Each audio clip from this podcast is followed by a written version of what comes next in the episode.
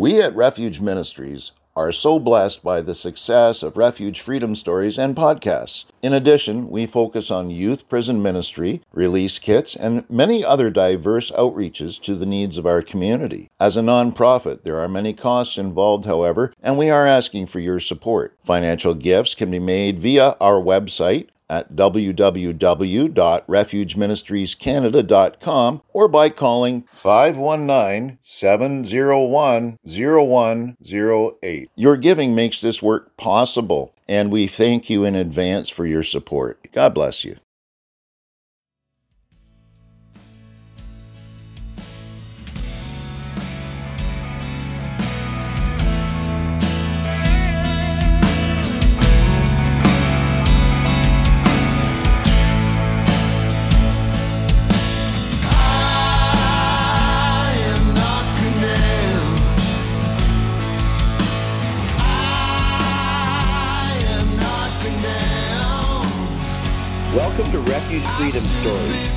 By Refuge Ministries Canada.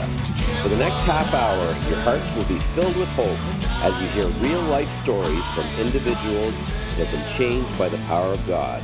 Enjoy the show.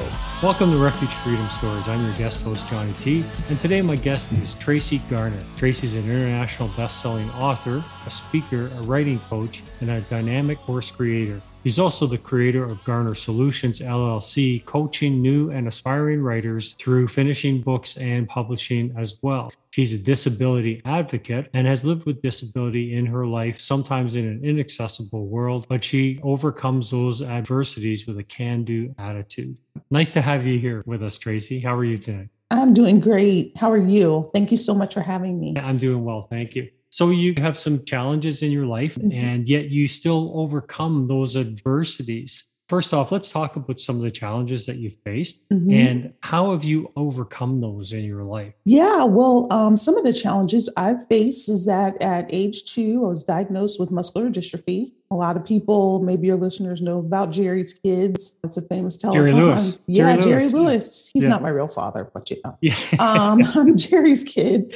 But yeah, I just grew up using a wheelchair at a very early age uh, in elementary school. So I could walk until I was about 10 years old. And then I just got progressively weaker. That's what the neuromuscular disease does is weaken your muscles over time. So a lot of people with this kind of condition start out walking and then slowly slowly lose their ability to walk and it attacks all your muscles. And so I use a wheelchair, you know, full time and really have been since elementary school. But how has it kind of manifested itself in my life? It's hard to say. I mean, of course, I have limitations. There's things I can't participate in sometimes. Things are inaccessible to me. That is probably, especially as I get older, has been more devastating than when I was younger. I was very optimistic, and I still am very faithful. I'm actually a preacher's kid. So my dad is an ordained minister, but they just taught me, you know, to have faith. And they did not, you know, treat me any differently from my brother. I have one sibling who's older older than me by five years. And, you know, they just made things, of course, they made concessions about things, but my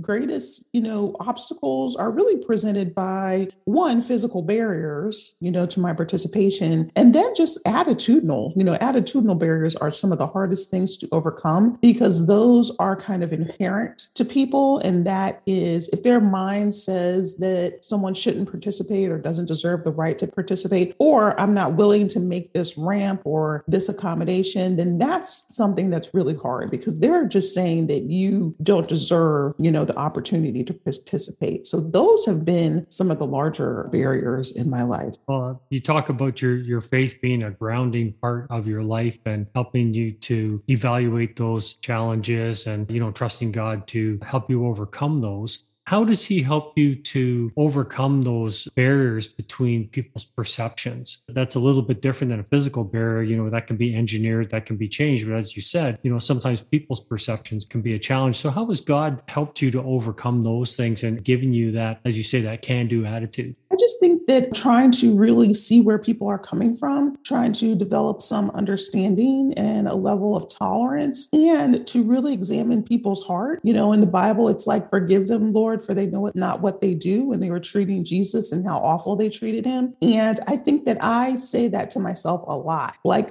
it's sometimes I say forgive them for they know not what they do, but I often say forgive them. They know not how ignorant they are. And so that kind of makes me feel a little bit better that, you know, and, and educating people is so exhausting, you know, sometimes because I do that in my day job. I have a day job in addition to my writing, but being an advocate is just so exhausting. There are so many people who I am amazed that their attitudes continue to be so obtuse about the contributions that people with disabilities can make. And it's hard, but I feel, you know, God's grace every time I think that I don't have it in me to, oh my God, Lord, there's another one. There's another ignorant person. Please help me come to the rescue. So, you know, I feel him coming saying, okay, it's okay. Don't worry. Remember that grace. Remember that, you know, that person's heart just is not aware. Their eyes have not been opened and they have not been realized and they haven't met you. You know, that sounds conceited, but it's like they haven't met someone sometimes who's as forgiving because I know a lot of people that are not forgiving. They don't have tolerance for people. You know, they get mad at them when they ask questions, really try to understand, you know, where I'm coming from. Some of them, some of them will never be changed. And that's okay too. And you have to kind of be at peace with that and to let it go. But there are many that I think can be changed and they just need grace. They need grace and patience to kind of come around to my way of thinking. And once they do that, you know, it's so wonderful because I can be accepted, I can be welcomed, and then other people with disabilities can be welcomed and included too. And it's just a change. It's just it's just something that they haven't really ever thought of, haven't seen, and so they just don't know. Well, we all need grace and we all need acceptance by God. So we're all the same, you know, spiritually. Maybe we're not all the same physically, but we're all the same spiritually in front of God. So as you broken through those barriers and as you said those eyes have opened what's been the most rewarding time for you the most the most rewarding experience that god has helped you walk through? Wow that's a good question. The most rewarding experience i would think that some of it is just really my own you know new mercies every day just my own daily acceptance i do get tired of being disabled sometimes and people think that it's all easy like if you're so optimistic and you're so strong and you seem to handle your disability well, then they think that it's like that every day. So when I really want to give up or I don't feel like, you know, dealing with the world and kind of want to shut myself off, God is like, you know, no, you can do it. And I really feel Him giving me strength and strengthening me. But as I get older, you know, I do ask God sometimes, like, are we done here? Is everything okay? Have you gotten enough glory? You know, I really, I'm like, sometimes I'm serious. Like, and I wake up, I'm like, man, I'm disabled again. Doggone it. You know, and it's just kind of like, you know, he's like, no, we're not done here. You know, we have to keep going. This is it. And that can be both comforting and depressing at the same time because I have to realize that I have to confront my world from my wheelchair. And that's hard. But I also feel getting soothed, like it's almost like a soothing. And that's been what's really like amazing. Like I almost like want to cry over that sometimes because I can just feel that he is giving me strength to deal with these things I'm not usually annoyed with my disability until I'm confronted by things. Like right now, I'm having a hard time finding caregivers. You know, the pandemic has just obliterated mm. the caregiver industry. And when people don't show up, it's hard not to take that personally. I'm going to have to call my mom to come help me. It's kind of annoying because she's getting older, but I just know that God is still with me, still helping me, and still giving strength to my mother as well to help me, even though it's, it's just so hard not to have the help you need and it, you just tell God, like, man, if I wasn't disabled, I wouldn't need a caregiver, you know? And sometimes I think God is like, well, where would I be? You would, you know, you might not even need me either. And so he really wants us to depend on him. And it's hard. It's hard to depend on other people. It's hard to depend on God, but that's what he's there for. And he'll give you the strength to get through these things. And I believe that that's not unique to your life, that everybody has that need to depend on God. We all have things that we struggle with. So, so I get what you're talking about for sure. It's important, you know, that people understand that you talk about living on purpose. And I thought that was an interesting way to describe that because when I think about purpose, I think of living with a purpose, mm-hmm. but you phrased it as living on purpose. Can you explain to me just why you chose to phrase it that way? Yeah, I think that, you know, I almost see purpose as like kind of this bed of these little things that kind of hold you up. And so I think that, you know, I'm kind of like on the top of that, being propped up by my purpose and my drive and God's will for my life and what He wants me to do and how He wants me to minister to other people through talking and speaking. And some of it, you know, even my purpose, I feel, is not even through any talk or any speech, even though I know we're talking now and people are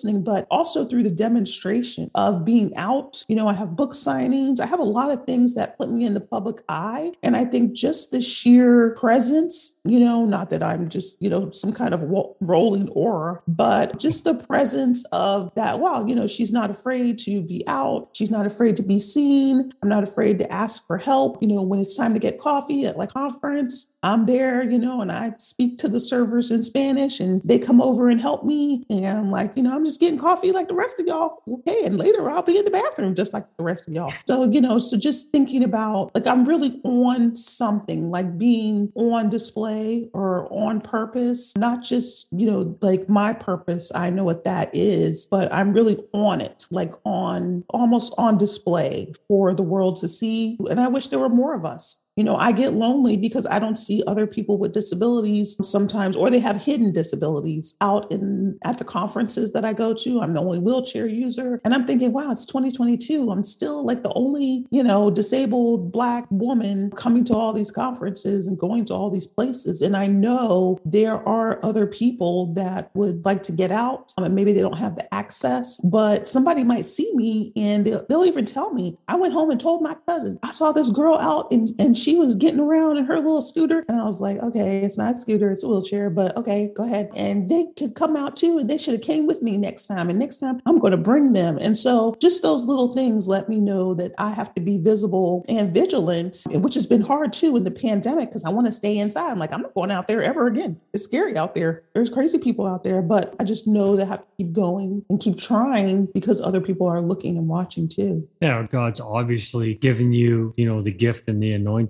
for being an encourager, you know, mm. and being, as you say, like a, a, flag bearer for Jesus. And we need that today. It, it is, as you said, it's a very dark time. It's a very stressful time and a time where there's not a lot of hope and not a lot of pioneers breaking through those barriers mm-hmm. that need to be broken. So fantastic for you. God bless you for that. You know, thank you. Tell me about your writing. You've written mm-hmm. a number of books, bestsellers. And so, what was the drive to write? Mm-hmm. And how do you find God's presence when you're writing? Yeah, the presence of God when I'm writing is just so amazing because even my own books, I kind of read them like years later. And I just, I'm just so amazed. I'm like, who wrote that? And I like start laughing, like this little kitty laugh, like, wow, this is pretty who wrote that? And then God's like, yes, it was me. I did that for you. And I feel God writing because he'll tell me to put something in the book. And I'm like, that doesn't make any sense. Why? Why does that go there? And he's just like, just do it.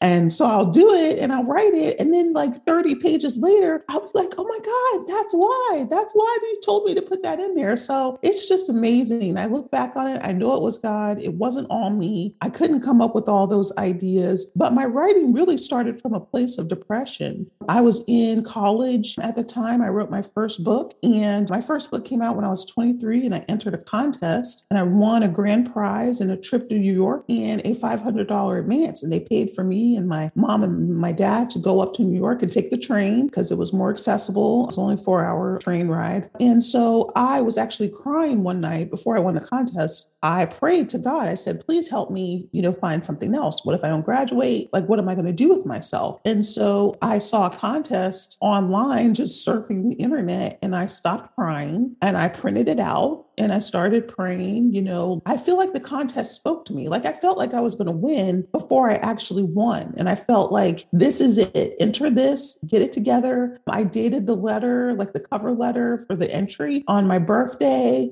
I laid hands on the package. This is when I was still sending packages like 20 years ago. So we actually sent a manuscript printed out on paper into a Washington, D.C. field office for the publishing house. And so they called me and told me I won. I was like, oh my God, this is like going to change my life. And it really did. It really changed my life. I submitted two more books. I got a two book deal. I am self publishing now, but my first three books were traditionally published. And it's just been such an amazing journey to publish my books. And I just feel God helping me with all the ideas I've ever written about and just the ability to finish some of the books were written kind of fast. Other ones take me a year to two years. But when I'm really in tune with God and I'm really listening, I can finish, you know, something pretty quickly. But that's not always the case. It's not always the case because there's just so many interruptions and the full-time job and chronic condition that gives you, you know, setbacks and things. But for the most part, you know, God is always with me, helping me flesh out these ideas and write the stories you know there's so much hope in that for anybody who's hearing this interview today you know because i think anybody who faces like you said a chronic condition or adversity in their life or even social setbacks or structure or you know uh, things in their life and so on. And it can be such a hopeless time. And that hope that god gave you by winning that contest that there was mm-hmm. something more. Tell me a little bit more about that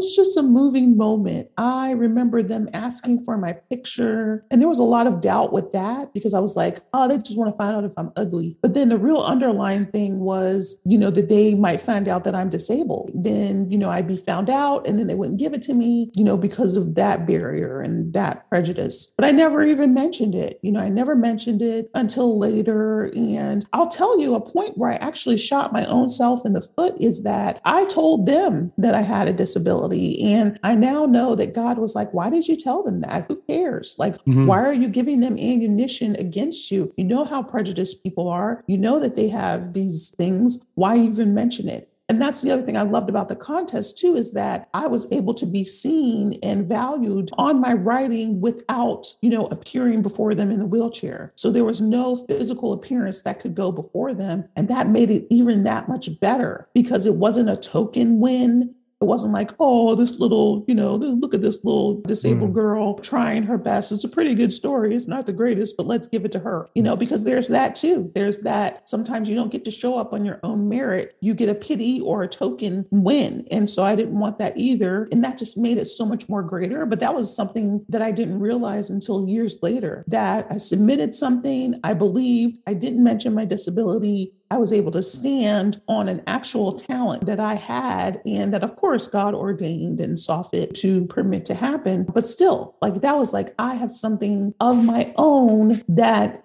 disability is not hurting or hindering or even, you know, making happen for me. Because I do know sometimes, maybe at book signings, like I don't care. Sometimes they feel sorry. I'm like, hey, want to buy a book? You know, it's like cha-ching. But, you know, just being able to go, I think they are honoring sometimes too my diligence, you know, so I try to not to make it about disability, but it's like I'm in the chair. I'm like the only one of several people here who are trying to make this work. And so that one win made such a big deal because nothing else spoke for me except the writing. And they thought it was good. And that really encouraged me. You know, the passage in the Bible that came to mind when you were, were sharing that was about when Jesus was a young boy and he was sitting in the temple and he was telling them all about God and all these wise religious men around him said, Who is this? Mm-hmm, Where did mm-hmm. he get this wisdom from? And that's yeah. exactly what it made me think about that God given gift that you have to write and expound on those topics that you write about. That's fantastic. That's mm-hmm. awesome. Yeah, so, it. where can people find your books mm-hmm. and your organization? If they want some help, where could they go? Yeah, they could just reach out to me at my website, which is Tracee Garner, T R A C E E, garner.com. And I'm on Twitter and Instagram and Facebook. I'm at my full name. And then Instagram and Twitter is at T Garner, T E E Garner. And I'm happy to talk with anyone, any aspiring writer. I have a heart for aspiring writers. I seem to keep going to all these beginning conferences. And, you know, my mom's like, I don't know why you go to those. You know everything. Why would you go to that? I'm like, I just love the beginner writer set. You know, I just love that group of people who are, you know, just in the beginning stages of writing and it's fresh and new. And so So through Garner Solutions, I help people with their book, help them with finishing the book and then publishing it. And if they want to get a book deal, you know how to go about that. Also, self publishing is such a big deal now. It has more prestige behind it than it used to. So if they want to go that route too, you know, that's fine too. So I love helping new writers get their work out there and, and finish and publish it. And where can people find your books? Yeah, my books are on Amazon and Barnes and Noble. And I'm also in audio for people who love to listen. I'm in the middle of a series. It has four books in it about a prominent Jameson family. And I'm getting ready to finish book four, but the first three are already out. So I hope people will love visiting with that family. And that's on Audible and ACX. And then, you know, all the other books are on Amazon or wherever books are sold. Cool. So let me ask you a question. Mm-hmm. What one thought would you like to leave with our audience about God? Just give him a try. God is amazing. He will change your life. He will stick by you and stick with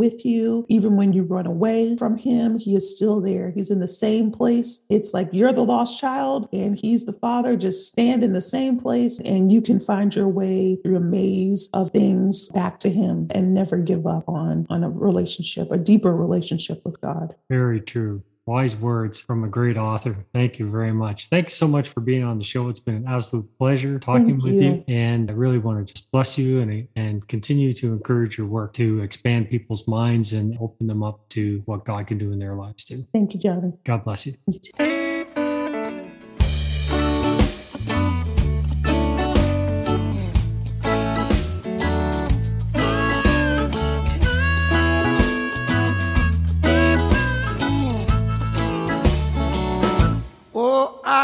can do easy. I can do hard. I can do light. I can do heavy. Heart of mine. Don't fail me now. Oh Lord. The road don't run down on me. Cause in a mile I'm gonna shake